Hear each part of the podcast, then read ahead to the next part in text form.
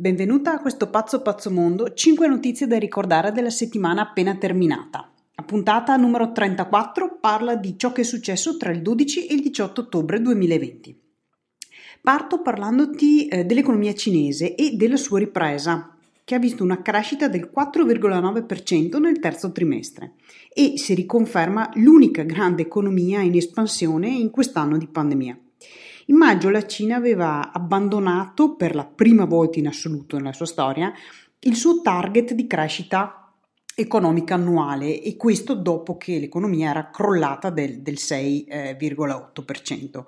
Eh, gli stessi dirigenti cinesi mi hanno detto è come se, se, se fosse scoppiata una guerra e quindi eh, siamo costretti a bloccare quello che era stato prima preventivato. Ma da allora la Cina ha intrapreso un eccezionale recupero, combinando test obbligatori, in Cina sono obbligatori, e politiche ben precise di quarantena. Questo ha permesso di far ehm, ripartire la produzione delle aziende, e anche se la domanda finale, quindi la domanda interna finale da parte dei consumatori è rimasta bassa, la domanda di componenti, soprattutto dall'America del Nord, mh, si è alzata. Perché? Perché anche in America del Nord temono nuove ondate di virus e perciò le aziende aumentano le loro scorte nei magazzini. La ripresa cinese eh, rispetto agli altri paesi mh, porta la Cina stessa ad aumentare le proprie quote di mercato a livello mondiale, e questo potrebbe inasprire i già tesi rapporti con gli Stati Uniti. Certo ehm, c'è una fragilità in questa ripresa economica. Perché?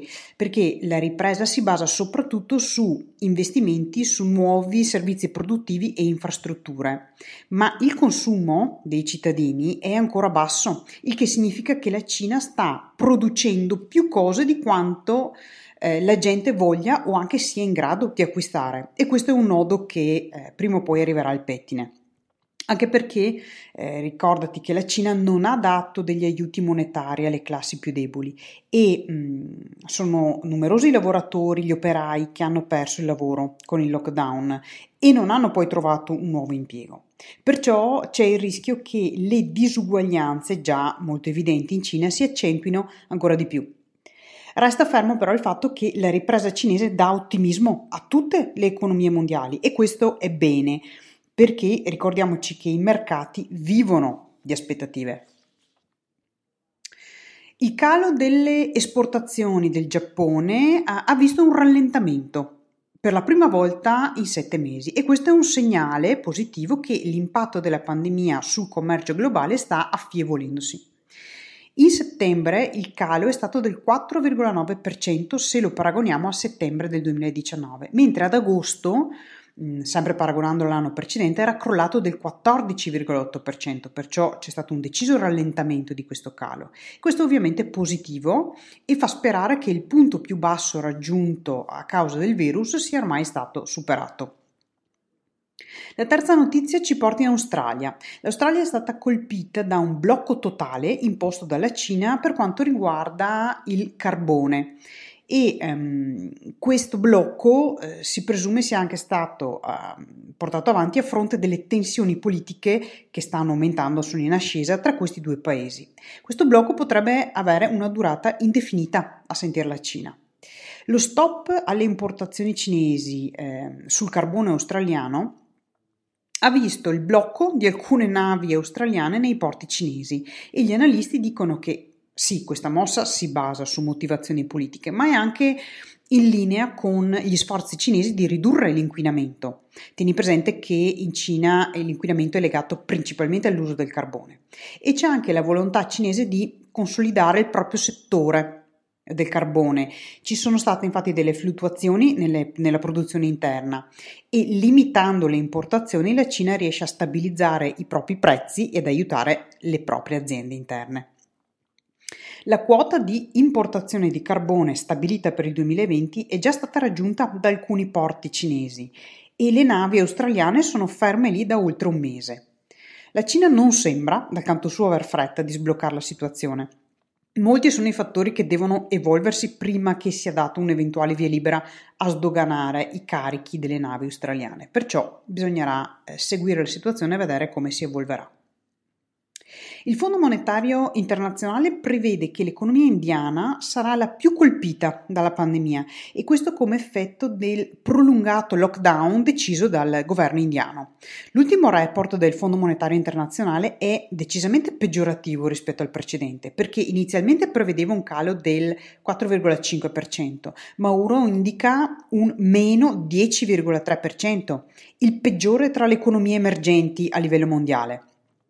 Sulla base di questi dati eh, viene previsto che il Bangladesh potrebbe superare eh, l'India eh, parlando di P I L pro capite, cioè del prodotto interno lordo calcolato sulla singola persona, che dà comunque un'idea del, del, di, di come si espanda e di come migliori un'economia di un paese.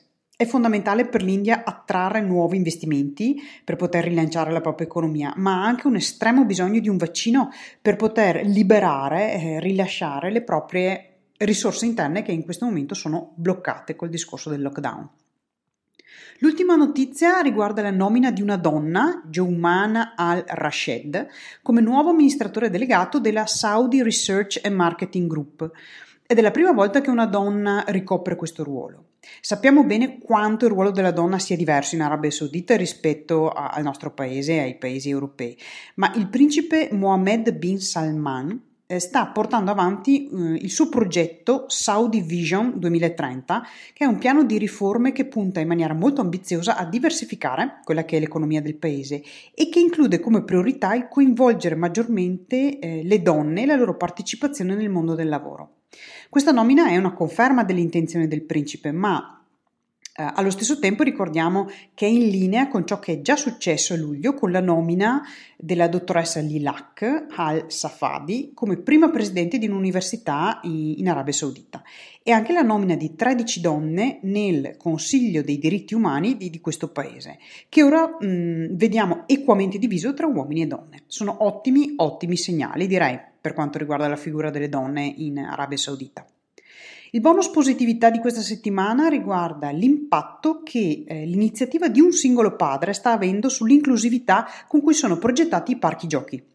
Il signor Goldberg di Portland undici anni fa ha toccato con mano quanto poco accessibili fossero i parchi giochi per sua figlia Harper, che a causa di una disabilità era ehm, costretta su una sedia a rotelle e lo sarà eh, per sempre.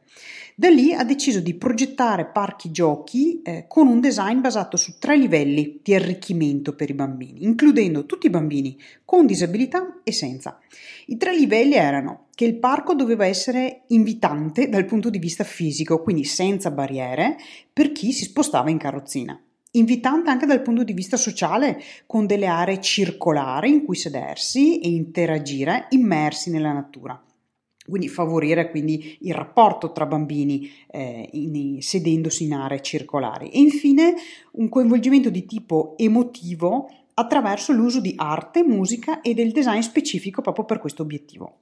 Purtroppo il comune locale non aveva i fondi per questo tipo di ristrutturazione, ma Goldberg eh, non si è arreso e ha lanciato il progetto Harper's Playground, un progetto no profit che dopo tre anni di instancabile raccolta fondi ha permesso l'apertura del primo parco, eh, seguendo queste direttive, mh, aperto al pubblico nel novembre duemiladieci. Nel parco giochi ci sono tutti i tipi di strutture, dagli strumenti musicali a giostre accessibili anche a chi ha un handicap, a spazi verdi e rampe pavimentate che possono essere usate sia da skateboard che da eh, carrozzine. Da quel primo parco nel, nel duemiladieci il progetto no profit ha ispirato la costruzione di molti altri parchi simili negli Stati Uniti, e il padre di Harper fornisce una formazione a chi vuole seguire il suo esempio e creare parchi giochi davvero davvero inclusivi.